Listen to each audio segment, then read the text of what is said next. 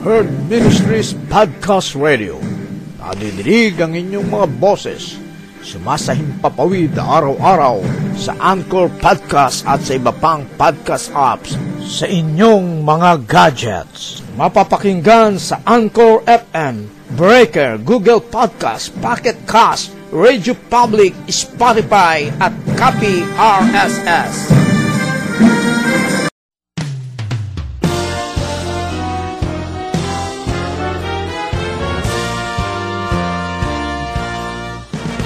Get involved. In Heart Ministries exists to lead people worldwide into a growing relationship with Jesus Christ and to strengthen the local church. As part of our mission, we want to come alongside you with unique resources designed to help you grow closer to God, to encourage, enlighten, and inspire you. We also invite you to join us in reaching millions across the globe with the life-changing message of the gospel. With your prayers and support, there is no limit to what God can accomplish through the ministry of her ministries.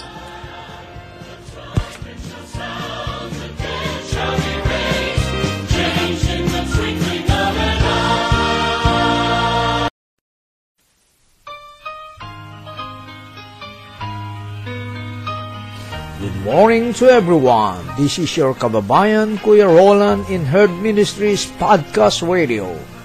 Wishing all the best that you are in good health condition. Those who are here in America and around the world, free from sufferings and enjoying your life, living in a perfect world from God. Maligayang pakikinig sa inyong lahat, maging saan man panig ng mundo kayo, naroroon ang paggabay nawa ng Diyos ay palaging sumainyo. Sino ang lalapitan mo? Sa araw na ito ay tayo po'y makikinig ng mensahe ng Diyos mula sa kanyang anak kay Pastor Rodney David Palacio Uh, siya po ang uh, senior pastor ng Kingdom Family Church sa Valenzuela, Philippines. Pakinggan po natin ang kanyang mensahe sa araw na ito.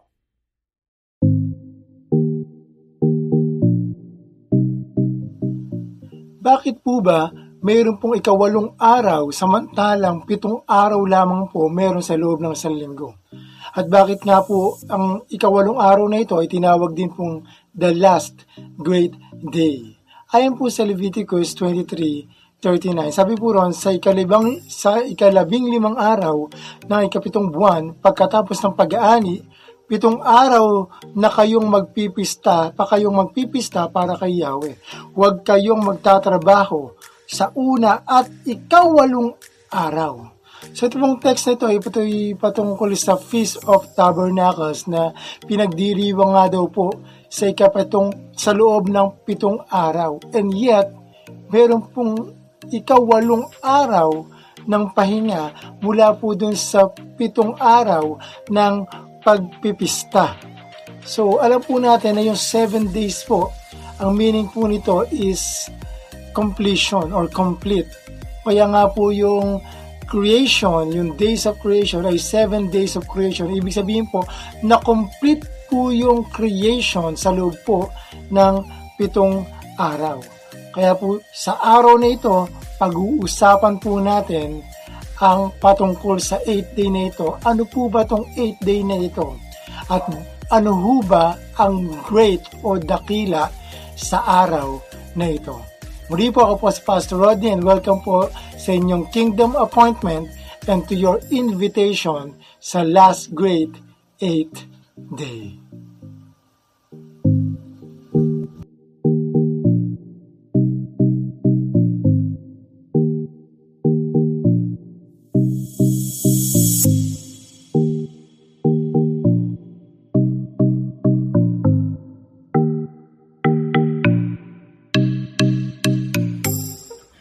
Sabi po doon sa ikalawang Pedro chapter 3 verse 8. Sabi po, mga minamahal, huwag ninyong kalilimutan na sa Panginoon, ang isang araw ay tulad ng sanlibong taon at ang sanlibong taon ay tulad ng isang araw lamang. So sa ating pong Ama sa Langit pala, ang isang araw po sa Kanya ay isang libong taon sa atin. Sabi nga po natin last week sa ating message, ay nandun na po tayo sa ika-anim na araw. Actually, patapos na po tayo ng ika-anim na araw o ng ika-anim na libong taon. At papasok na po tayo doon sa 7th millennium o sa ikapitong araw o ikapitong libong taon. At yun po yung isang libong taon na paghahari ng ating Mesyas dito po sa lupa. At pagkatapos po noon ay yun na po ang simula ng ikawalong araw o yung 8,000 year na kusan ito po ang simula ng ating eternity. Ang sinasabi po sa atin ng ating Ama sa Langit ay yung pong ating pananatili dito sa lupa for seven days or 7,000 is like just a seven-day-old baby. Kumpara sa eternity, sa eternal life, sa everlasting life na nais na pong ibigay sa atin, ipagkalob sa atin sa kanya pong muling pagparito.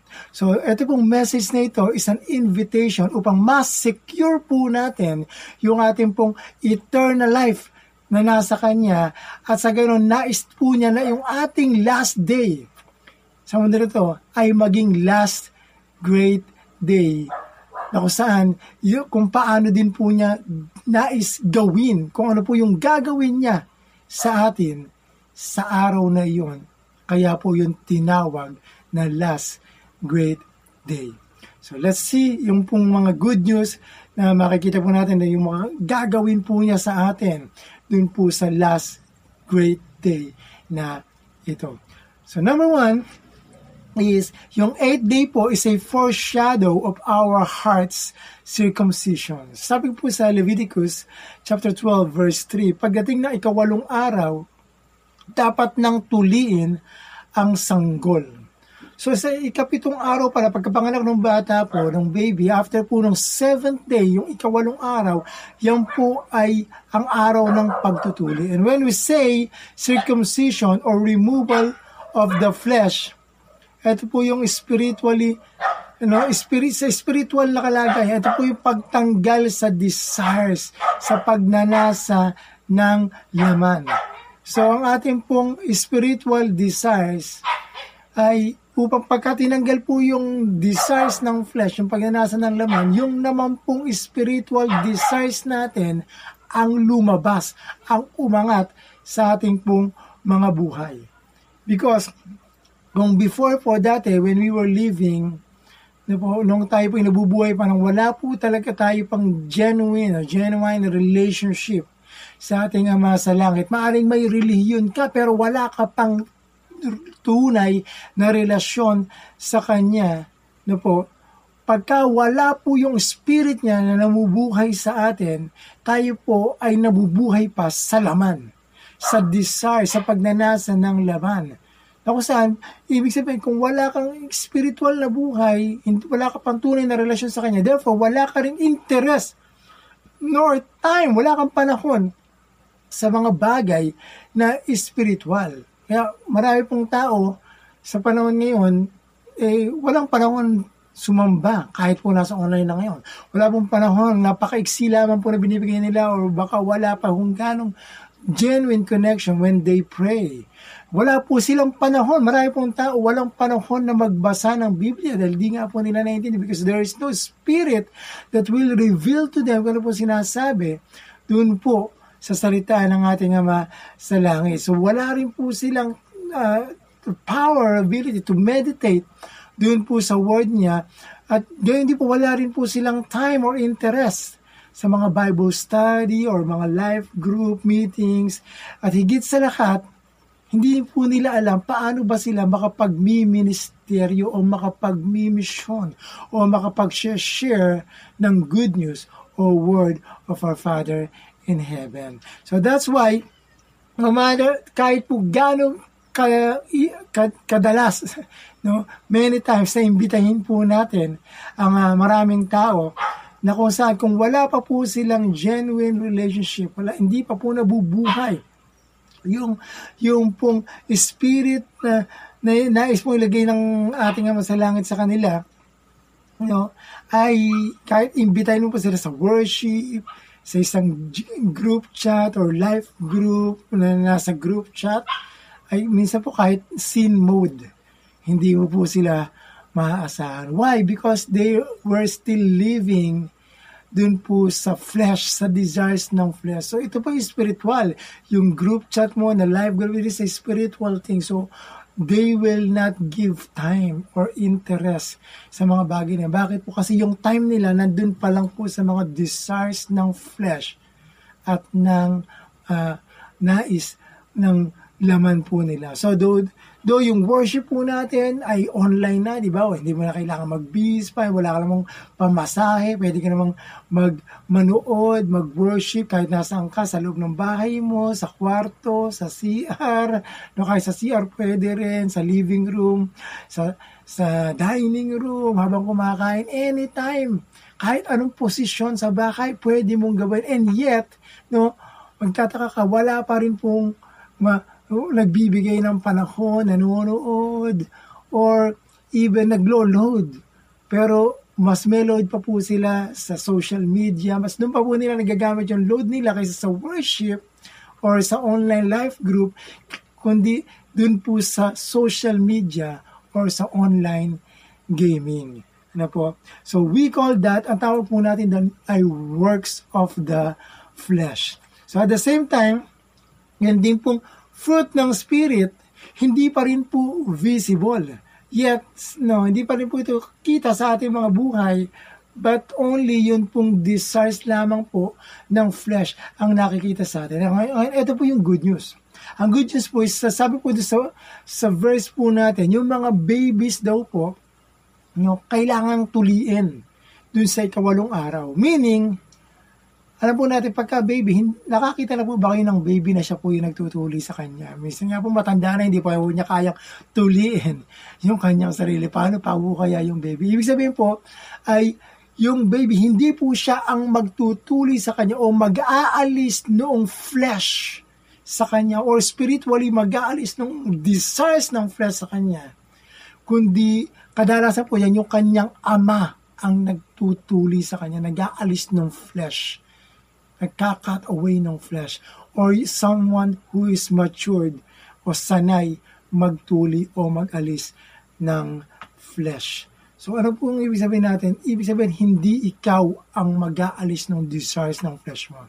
Kung kaya nga po sa Colossus 2 verses 11, sabi po ng verse 11, dahil sa pakikipag-isa sa Mesiyas, kayo'y tinuli hindi sa laman, kundi sa pagwawaksi ng masamang hilig, the desires of the flesh, hilig ng laman. Ito ang pagtutuli mula sa Mesyas. So meaning, hindi po ikaw, kasi talagang yun nga yung desires mo, ikaw yung nga may gusto nun. Kaya hindi po ikaw ang makapag-aalis ng desire mo sa laman, kundi siya lamang po kapag po tayo ay nakipag-isa sa Kanya, aalisin niya po ang mga hilig ng laman upang yung spiritual desires ang mabuhay po sa atin at makita po sa atin. Kaya nga po yung 8th day is a day of rest. Sabi doon, huwag kang magtatrabaho. Sa English, huwag kang mag-work. Ibig sabihin po, ito po yung work of the flesh hindi po kikilos at magpapahinga. Dito na po magpapahinga, mamamatay yung works of the flesh para po yung work ng Holy Spirit ang makita po sa ating mga buhay. Ang siyang mabuhay sa atin at mabuhay sa pamamagitan natin. Therefore, number two is ang 8 day po is about living in the spirit and no longer in the flesh. Sabi nga po sa Philippos 3.3, sapagkat tayo ang pagtutuli na nagsisisamba sa Espiritu ng Diyos. So, magitan po ng Espiritu, we worship in Spirit. At nga magpupuri kay Kristo Jesus, ating Mesyas na si Yeshua, at walang anumang pagkakatiwala sa laman. Hindi po natin nilalagak yung ating confidence in the flesh. So yung seven feast days po ng Tabernacles, ito po yung ating preparation para po tayo makapasok dun sa great spiritual life and days po natin. So, ah, ito po yung bagong buhay in the Spirit, a new life in the Spirit. So, ngayon po, tinetrain po tayo na manangan sa Holy Spirit at huwag po tayong iwag po nating ilagak yung ating confidence o wag po nating wag po tayo magtiwala sa sarili lang namin o sa sarili lang natin o sa flesh o sa works ng flesh. Meaning, tayo po'y tinetrain sa mga panahon po na ito na maging sensitibo sa lahat ng panahon. Na po, sa presensya ng Holy Spirit na nasa atin. Kawans na tinanggap po po yung Holy Spirit, tinetrain niya po tayo na na maging aware na yung Holy Spirit kasama mo at all times. Huwag na yung kikilos ka na parang walang Holy Spirit. Huwag yung mag-iisip ka, magsasalita ka, magdi-decide ka na parang walang Holy Spirit na ikaw lang din ang nagdi-decide sa sarili mo. No, you, you are being trained to be sensitive and aware na kasama mo ang Diyos, ang Holy Spirit at all times. Meaning, kapag tinanggap po natin siya, yun nga po, matuto tayong manangan sa Kanya in everything that we do, in everything that we say, at kahit po sa pagdi-decide ay manangan po tayo sa Kanya. Ikonsulta po natin lahat sa Kanya.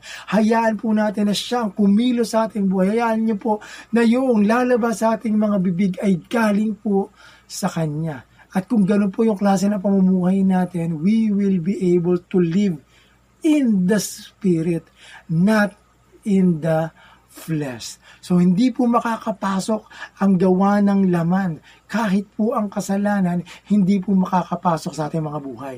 And when we are always aware na po sa kanyang presence, then magiging maingat po tayo na hindi po tayo sumuway sa kanya o na tayo sumuway sa kanya kundi lagi po tayong nais na makasunod sa kanya kasi nananangan nga po tayo sa kanya upang siya pong kumilos mag-decide at mag mangusap sa ating pong mga buhay. Dahil po doon, hindi po natin siya masasaktan.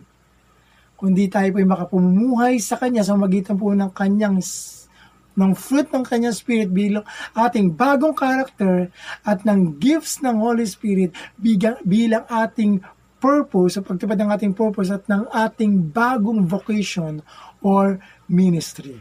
Kaya nga po sabi po dun sa Efeso 4.30, at huwag din yung saktan. No? Do not grieve the Holy Spirit that is in you sapagkat siya ang seal, ang tatak ng Diyos sa inyo, ang katibayan at tayo, no, kayo'y tutubusin pagdating ng takdang araw. Yun po yung 8th day na sinasabi po natin. So, naalala ko po yung isang kabataan po natin, no, no, no siya po ay kaboboard again pa lamang po, no, katatanggap pa lang po ng Holy Spirit, nung isang beses po na sila ay nag-gather po sa isang bahay ng ating po mga kabataan, sa isang tahanan po nila, ay maya-maya po, bigla po siyang pumasok doon sa CR. At nung pinakatok po nila, narinig po nila, siya ayaw po lumabas. Yung po pala, iyak po siya ng iyak doon sa loob ng CR. At alam niyo po kung bakit? Kasi naisip po niya, naalala po niya, bago po siya kasi pumunta doon sa gathering na yon, natagayan po siya. At naalala po niya na, na hindi na po yun yung bagong buhay niya. Nagrepent na po siya doon. At dahil po doon, he was grieving. No? No, umiiyak po siya at nalulungkot po siya kung bakit niya po nagawa niya dahil naramdaman po niya, nasaktan po niya yung Holy Spirit. So, ibig po para sabihin, yan po yung mangyayari sa atin once we enter dun po sa spiritual eighth day ng ating pong buhay. Ano pong mangyayari sa atin? Mararamdaman mo that you will no longer be led again by the works of the flesh. Nalulungkot ka na ayaw mo na muli, nung, ayaw mo na balikan yung mga gawa ng laman, yung mga dati mong ginagawa, pag inom, paglasing, mga bisyo, mga addictions, etc. Na, na alam mo, hindi ito yung kalooban ng ating amasal. Hindi na po ito yung ginagawa mo. Hindi na po yung desires of the flesh, kundi by the power ng Holy Spirit living in you, naiiwasan nyo na po yun. Nalulungkot po kayo kung ito po'y muli niyo pong magagawa. So, magiging sensitibo ka na at aware sa leading sa pangungunan ng iyong banal na espiritu na nasa iyo kung ano yung mga dapat mong gawin, kung ano na yung mga dapat mong sabihin at even in your decision. So pag may nang alok sa iyo, magdi-decide ka, teka, teka, teka, tatanungin ko muna sa Holy Spirit. Teka, ito pang gagawin ko na ito ay works ng flesh o work ng spirit. Teka, bago ko ibuka yung bibig ko, gusto ko yung spirito ang mangungusap sa akin at hindi yung works of the flesh. Hahayaan ko siya ang magsalita sa akin. So, ibig sabihin, magiging katulad ka po ng ating Mesyas. Tulad po dun sa John 5, verse 30, sabi po ron, wala akong magagawa sa sarili ko lamang. Ito po yung ating Mesyas na po ito. Ha. Humahatol ako ayon sa sinasabi sa akin ng Ama, kaya't matuwid ang hatol ko. Hindi ang sarili kong kalooban ng aking sinusunod, kundi ang kalooban ng nagsugo sa akin. Kaya nga po yung kanya pong buhay ay naging very powerful. No po, na, nag, namuhay po siya sa laman pero no, in the flesh, ibig sabihin sa human body, pero ang buhay po niya is living in the spirit. Kaya po siya naging malaking blessing sa napakaraming tao because he was fully relying sa Holy Spirit nung matanggap po niya ito sa baptism. Po, sa sa Jordan River. So, yung pong pangunguna ng spirito ng kanyang ama ang kanya pong isinasapamuhan.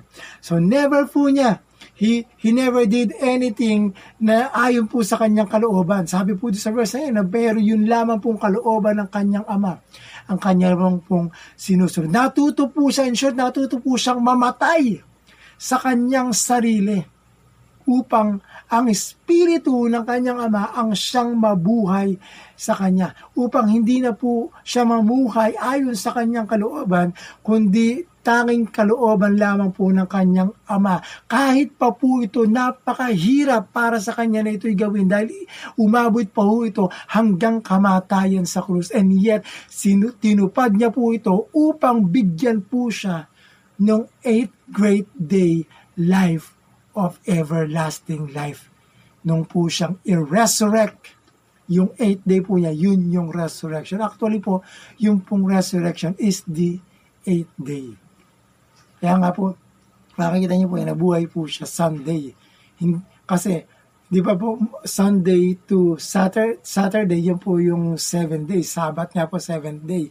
Pero nabuhay po siya sa eight day resurrection, a new life of everlasting life. So, he accepted them all. Tinanggap po niya yun. Yung eight day is about fully relying in the Spirit. When wala pong reklamo, wala pong complaint, focusing. Bakit po? Kasi nakafocus po tayo doon sa pagpapalit nitong, nitong uh, tabernakulo nga po nito, itong temporary shelter natin. Papalitan niya po kasi ito ng glorious body, no, ng glorified body sa isang glorious place ng new heaven and you are doon po kasi tayo nakafocus at hindi po dito sa temporary shelter natin na pinagdiriwang natin sa seven days feast of Taber, Tabernacle. So excited ka na ba sa iyong last great eighth day? Number three, ang eighth day po is living beyond our limitations. So di ba, ang Feast of Tabernacles po kasi, ito po yung last of the holidays. Ito po yung pinakahuling uh, holidays na tinakda ng ating Ama sa Langit no, sa, sa loob ng isang taon. Ito na po yung pinakahuli. At ito po ay makikita po natin dahil ito po yung last of the holidays, excuse me, ito po ay na, patungkol sa end times. It, it speaks about the the end of the age or the end. So ang eighth day po ay speaks of about yung after naman nung the end. Ano naman pagkatapos nung the end. Kasi seven days is po yung tabernacles pero nilagyan po ng eighth day na tinatawag pong last great day. So ibig sabihin yung eighth day po ay, ay patungkol naman po sa pagkatapos ng katapusan ng end of the age. So mapapas na, mapapansin niyo po na yung last book ng Bible o yung Revelation po ay makikita niyo po napakarami pong seven po doon. Marami pong business na kasulat po doon ay seven. Nandun po yung seven churches, di ba? Seven seals, seven trumpets, seven bowls, and seven angels. Pero pagdating niyo po doon sa pinakadulo it's the end of the book of Revelation, sa end of the last book of the Bible, makikita niyo po, wala na pong seven. Hindi niyo na po makikita yung number seven. Bakit po? Ba kasi dahil po pumasok na po kayo sa eighth day. At ano po ba yung eighth day? Ito po yung day of eternity. Ito na po yung day ng new heaven at ng new earth. Ito po yung simula ng bagong uh, bago at everlasting life na ipagkakaloob po sa atin ng ating Ama sa Langit. So, ito po kagandahan. Ang hiwaga po ng eighth day na ito, the mystery behind this eighth day, is kapag tinanggap mo yung Holy Spirit sa iyo, sa iyong buhay, at ikaw ay natutong mamuhay in the Spirit, living in the Spirit, alam niyo po ba na pwede ka na mag-partake dito po sa new spiritual 8-day life. Meron po itong spiritual impact itong last 8 great day sa atin. Pwede mo nang ma-experience yung 8 great day sa iyong buhay today. Paano po yun? Ano pong ibig sabihin? Kung yung 7 po ay katapusan, katapusan it's, if 7 is the end, pag ikaw na buhay in the Spirit, therefore, you can live beyond your ends kasi andun ka na sa ika-8 day mo. So, hanggang 7 days lang naman yung days of humanity. Pero, once na nabuhay ka na sa ika-8 day, ikaw ay natutong mamuhay in the Spirit. Therefore, you are living beyond yourself. You are now living beyond your limitations. Lumagpas ka na po sa kung sino ka talaga. If before, no, you thought, kala mo isa ka lang ordinaryong o pangkaraniwang follower sa church, ano po, na kung saan nililimitahan mo po yung sarili mo na, may, na maging leader ka sana because you were created in the image of the King of Kings, the leader of all leaders. Pero pag tinanggap mo yung Holy Spirit at natuto kang mamuhay ayon sa Spirit, yung supernatural gifts na pinagkalob niya sa iyo ay ang magbibigay sa iyo ng ability, ng kakayanan na makapag-lead ng mga tao pabalik sa Kanya. Magtataka, magtataka ka, nakakapag-share ka ng iyong testimony. Magtataka ka, naunawaan mo yung Word of God na na-share share mo how to be saved, how to return sa ating Ama sa Langit. So it's like breaking out of the box. Nakakalabas ka na out of the box, breaking out of your limitations. Dati ikaw puro ka limitasyon, puro ka puro ka fear. Dati puro sinasabi mo, hindi ko kaya, natatakot ako, nahihiya ako. Pero when you learn to live in the Spirit, tulad po nila Pedro, na ordinaryong mangingisda lamang, and yet they live extraordinary life. Hallelujah. So, ibig sabihin, you will live beyond the ordinary.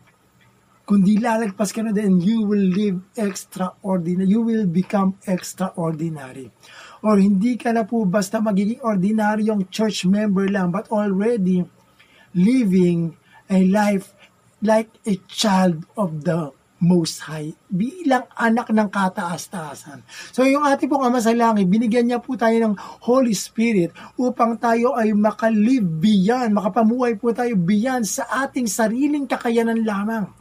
No, kundi binibigyan niya po tayo ng power and gifts ng Holy Spirit upang tayo makagawa ng mga dakilang bagay, great things, para po sa Kanya. In short, makapamuhay po tayo bilang mga tunay na anak ng Diyos. Imagine niyo po, anak ka ng Diyos pero you are just living an ordinary life. You are living in the seven days, yung days of your life. So, dapat po tapos ka na dun sa days of your life na yon. You may, you may live dun po sa eighth day beyond your days of your life. So, meaning, You know, you can live beyond your circumstances. Hallelujah. So, beyond dun po sa crisis na ino-offer ng sanlibutan na ito, beyond doon sa natural, na kung saan you can live doon po sa supernatural through the presence and power ng Holy Spirit na nasa iyo. So habang tayo pa nabubuhay sa Holy Spirit, we will no longer be affected. Hindi ka na ba maapektuhan ng pandemic na ito, nor ng crisis na ito. Sa halip, ikaw sa kabila ng pandemic, sa kabila ng dark period na ito, nakikitaan ka ng pag-asa, nagdadala ka ng pag-asa sa naliligaw na sanlibutan na ito. Ikaw ay magliliwanag, magiging asin at ilaw ka ng madilim na sanlibutan na ito in this dark period of the last days, ikaw ay magiging ilaw sa kanila because of the presence of the fire ng Holy Spirit na nasa iyo. And you will represent the kingdom of heaven. Ako saan i-share mo yung good news of the coming kingdom of, heaven dito po sa lupa na ito bilang kanyang anak, bilang kanyang ambassador ng kanyang kingdom. How? Through relying fully not on your flesh, but on the Holy Spirit living in you. So lalo na kung tumanggap ka na, kung nakapag-encounter ka na, buhayin mo ulit, gisingin mo ulit, let your spirit live again in you and let your flesh die again on the cross that He may live for you. So meaning, kapag po natanggap na natin na tayo nabubuhay na sa kanyang spirit, yun na po ang katapusan. That's the end of your days. O yung katapusan po ng pamumuhay mo in the flesh o sa sarili mo lamang. Kundi yan na po ang simula ng isang bagong buhay in the spirit and in the supernatural. Na kung saan hinahayaan mo siyang mabuhay sa iyo at mabuhay sa pamamagitan ng iyong buhay. So today can be your last great eighth day. Sino po dito gusto mo itong araw na ito ang simula ng last great eighth day mo? So today, I invite you right now na po na makapasok nga po tayo doon sa last great eighth day na ito upang tayo makapamuhay sa eighth day ng ating life beyond our lives sa araw na ito. I, I invite you to pray with me no, na ma-receive po natin yung Holy Spirit, to be filled again with the Holy Spirit. At hilingin po natin yung ating Ama sa Langit na tayo po is-circumcised. Tuloy niya po tayo from the works and desires ng flesh sa ating pong buhay. Yung mga hilig ng laman, yung pagnanasa ng laman, ay tanggalin niya po sa atin. Patayin niya po ito and let yung kanyang Holy Spirit. Hayaan niya po yung kanyang Holy Spirit na siyang maghari sa atin at mabuhay in and through us all that time sa lahat po ng pagkakataon upang uh, tayo po ay makapamuhay beyond our limitations, beyond our limits at makapamuhay po tayo in the supernatural by His presence in our lives. So kung kasama niyo po yung inyong family at nais niyo po yung family niyo po ay makasama niyong mamuhay dito po sa last great eighth day of their lives ay anyayahan niyo rin po sila sa panalangin na ito. So, kung ready na po kayo at ready na rin po ang inyong family, pwede rin po kayo maghawak-hawak na kamay. Pwede niyo po itaas ang inyong kamay sa ating Ama sa Langit. Let's pray sincerely from our hearts. Sumabay po kayo sa panalangin na ito. Ready na po kayo? Tayo po ay manalangin. Aming Ama sa Langit, kami po ay uh, lumalapit sa iyo and praying for salvation. Ako sana ay tinatanggap po namin ang kamatayan ng iyong anak sa cross para po sa aming mga kasalanan. Na kung ikinuha po niya yung uh, aming laman, yung works at desires ng aming laman. At kahit po yung aming mga pains and sicknesses, yung aming mga sakit, even yung diseases, yung aming ama, upang uh, um, kami po ay magkaroon ng bagong buhay. We accept His resurrection namin through the power ng yung Holy Spirit upang matanggap po namin at maging kaisa po namin kayo sa Espiritu na nabubuhay po sa amin. Let your Spirit, O aming Ama, live in our lives. At hindi na po kami ang mabuhay sa aming mga sarili, kundi kayo na po ang mabuhay sa amin through your Holy Spirit. Father, We ask that you empower us, fill us with your Holy Spirit upang kami po ay makapamuhay beyond our limits, beyond our limitations. Hindi na po namin malimitahan yung aming sarili, but we can do great things, do impossible things, o aming Ama. At makapamuhay po kami ng parang mga tunay na anak ng ng kataas-taasang Ama namin sa langit. Makalive kami, makapamuhay kami beyond our circumstances, lalo na po ngayong pandemic na ito, lalo na po crisis na ito, na makita kung paano ang pagkakaiba ng buhay ng anak ng kataas-taasang Diyos representing your kingdom na alam, makita po nila that we are shining, we are giving hope in this dark period of the last days o aming Ama. We will represent your kingdom o aming Ama. We will live out our purpose, our high calling ngayong last days sa sanlibutan na ito. Not by might or by power, but by your spirit, says our Father in heaven.